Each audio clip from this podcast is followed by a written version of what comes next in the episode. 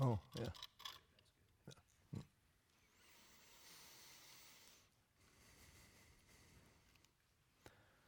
Dear Sufi friends, our master, Pir Murshid, Hazrat Khan, has remarked in one of his published lectures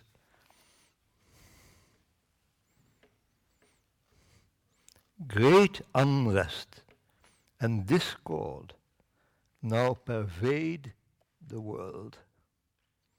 It comes from inharmony and ignorance of the fact that inharmony creates inharmony and that it will multiply.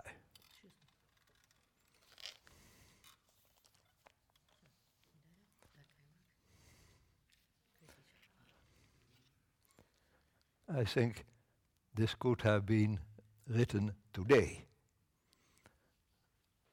That is so very much true now. When you look around in the world, full of discord, inharmony, which is reflecting and spreading. But I also think that there is a particular breath of the spirit of guidance going through the world in some of this discord and inharmony. For what we see now is that in a large part of the Islamic world, there's a breath of freedom blowing with such a power by young people, helped by modern internet technology to have contact together, who don't want to be suppressed any longer. And that is an opening for the message of spiritual liberty. And that points away to greater harmony. It is a long way, undoubtedly. We will still, in these countries, have to overcome a lot of discord, but at least it will come into the open and will be a beginning of a school to listen to each other, to try to create a kind of democracy where in freedom people can discuss their preferences and their wishes. It is an opening for perhaps first discord, but then beginning to understand each other. We have a particular place meeting here now in this Federation meeting.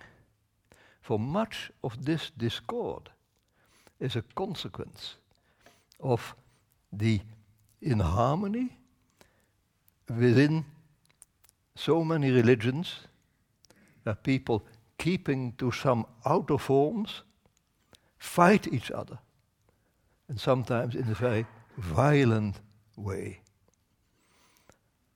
We see it in some way in all the religions.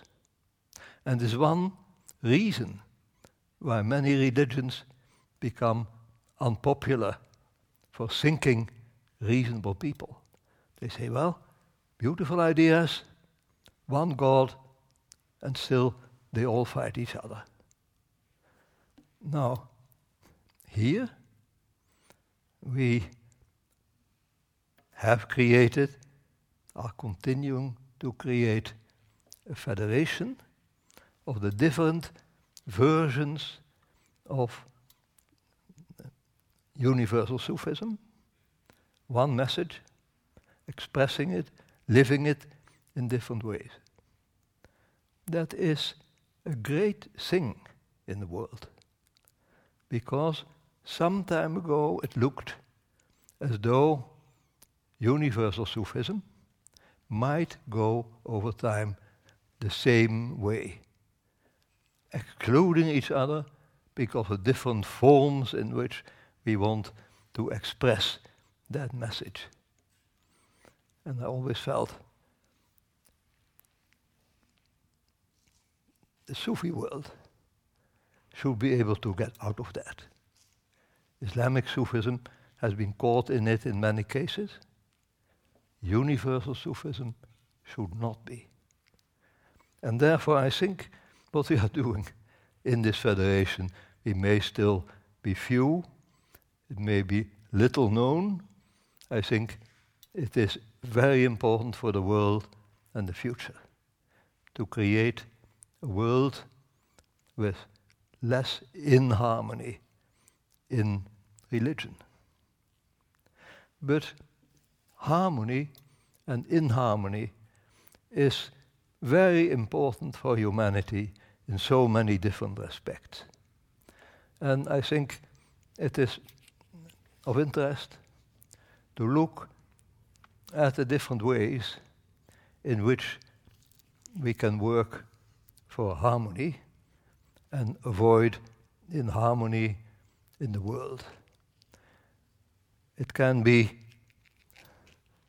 pursued in practical life, in active life, and provide lessons that can bring us in a natural way to the spiritual path.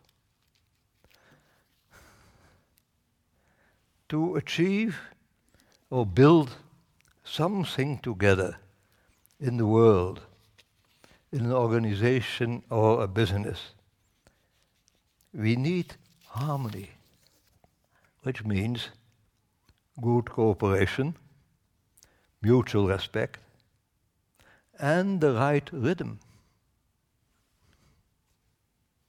That requires bridging differences in views, experiences, interests, ambitions.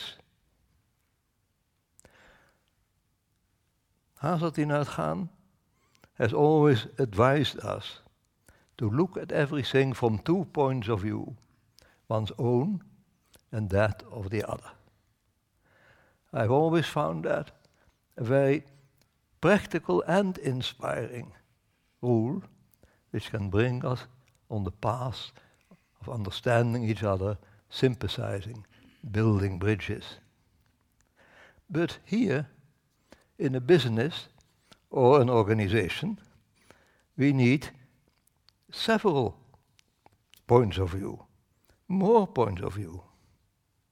In the business, you have the management, the staff, the workers, the clients, investors, and different aspects of the environment. It is the art of a real entrepreneur to create a combination where different views can be satisfied or different interests served. To bring this about, the leader must have a strong vision so that he or she can inspire while understanding different views and interests. The leader must be strongly focused on his ideal, but not rigid. Improvements and adjustments in his original plan or ideal can be necessary and desirable for a good result. Egoistic attachments, therefore, should be avoided. And we have always to be on our guard. If we are working on something, it becomes dear to us, and we can only look at it in that particular way. We identify with that. That is the danger. That must be avoided there must be an openness for inner light.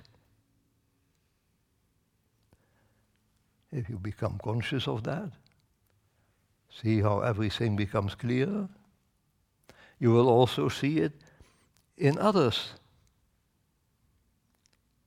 And that creates an attitude of respect, mutual respect, and will lead to an enlargement of your view. The more this develops and grows into sympathy and loving interests in all the different groups and personalities with whom you are working, the better it is. Because that gives an inner happiness. Because in that sympathy with all with whom you are working, there is a unity. A unity behind all these differences. And that gives a kind of contact with the only one, the only being, God. All this, of course, will ask self control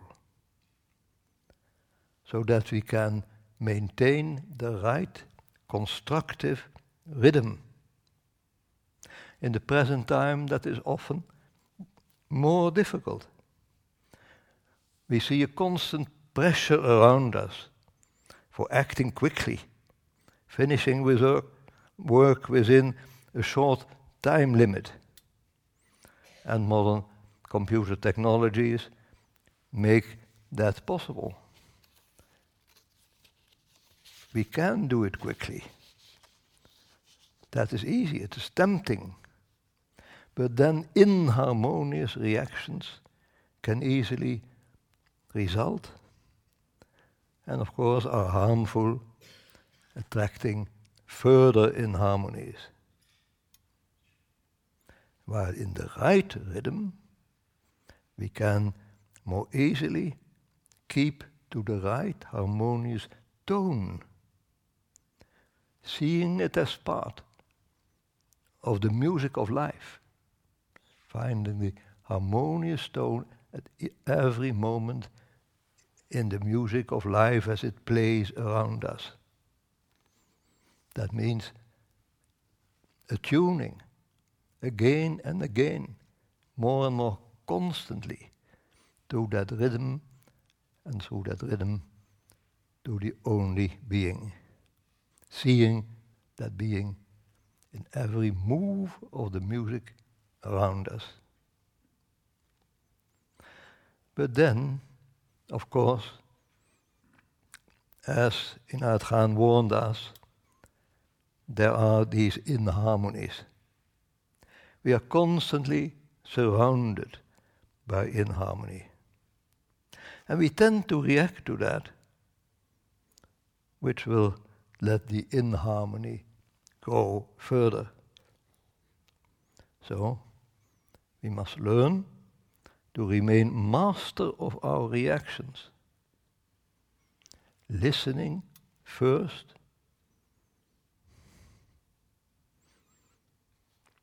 Explaining our own point of view patiently, if necessary, again and again. Making some concession, if possible, but keeping to the main inner ideal that inspires us. In this way, we gain in inner strength, and this will invisibly spread around us, reach around us, making the whole atmosphere more harmonious. So it is not only in our own direct surrounding that we create that harmony, it reflects, it spreads, it is a contribution to a more harmonious uh, atmosphere in the world.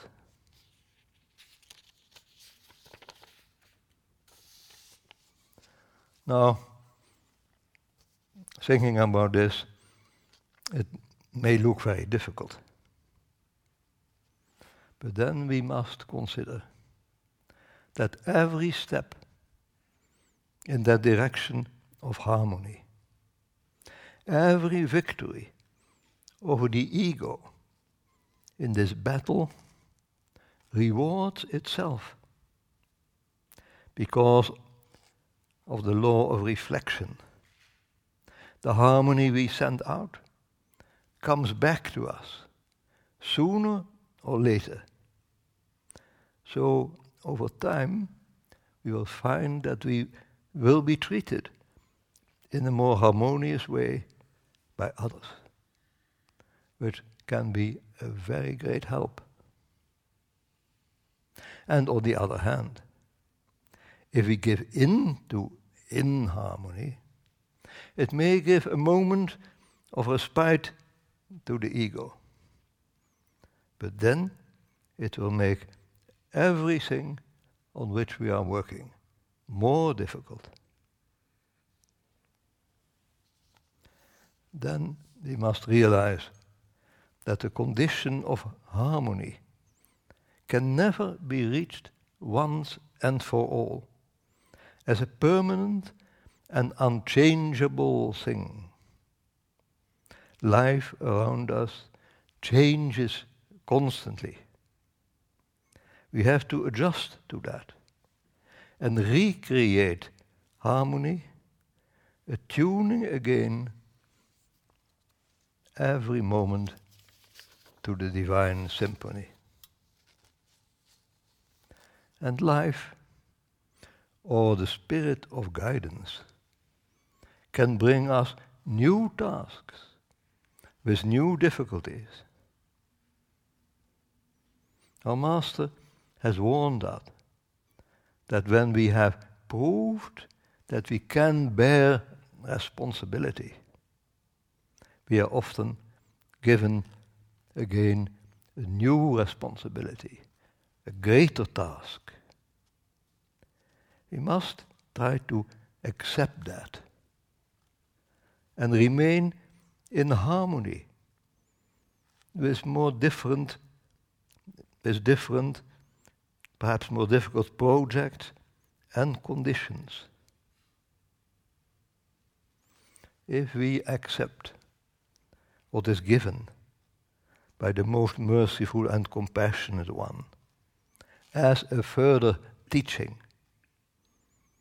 then we will discover that it can bring us a step closer again to the great love, harmony, and beauty of that only being, that mysterious being in which all happiness can be found and the meaning of our life can be fulfilled. I thank you.